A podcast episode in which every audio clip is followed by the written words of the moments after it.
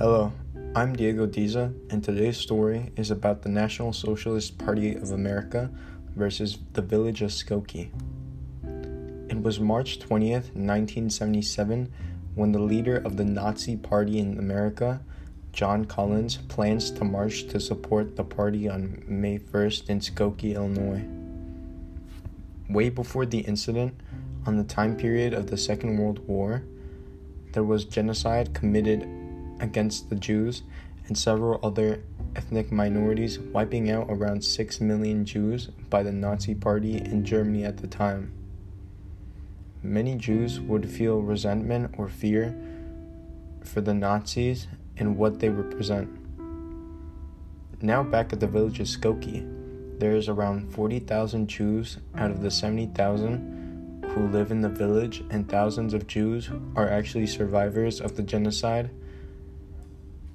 A threat that had been eliminated from the picture they feared would come back when they heard about the march because of its popularity. Although the Nazi Party advises the Skokie officials that they will not be making any harsh remarks toward the Jewish community, regardless, plan a counter demonstration against the Nazi Party and 12,000 to 15,000 Jews are expected to show up.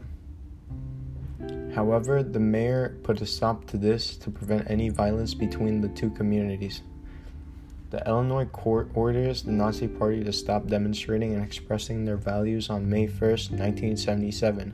So then they applied to the Illinois Appellate Court for a stay which suspends any court order from before and the appellate court denied this as well.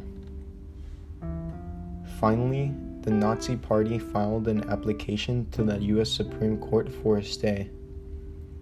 The constitutional question at hand on the Supreme Court floor is if the Supreme Court of Illinois unjustifiably denied the Nazi Party's application for a stay of the district court's injunction. The issue it addresses is related to the First Amendment rights given to the people, which is the freedom of speech, association, assembly, and petition. This is the setting precedent for the Supreme Court because the district court's orders restricted the National Socialist Party of America's right to assembly, which can be a violation of the First Amendment depending on the situation. The Supreme Court's decision is 5 to 4 for the National Socialist Party of America. The majority opinion of the Supreme Court disagreed with the injunctions from the other courts in the district court's order since this order violates the First Amendment. They also believe that the Illinois Supreme Court should have put this order under judicial review since it infringes the First Amendment.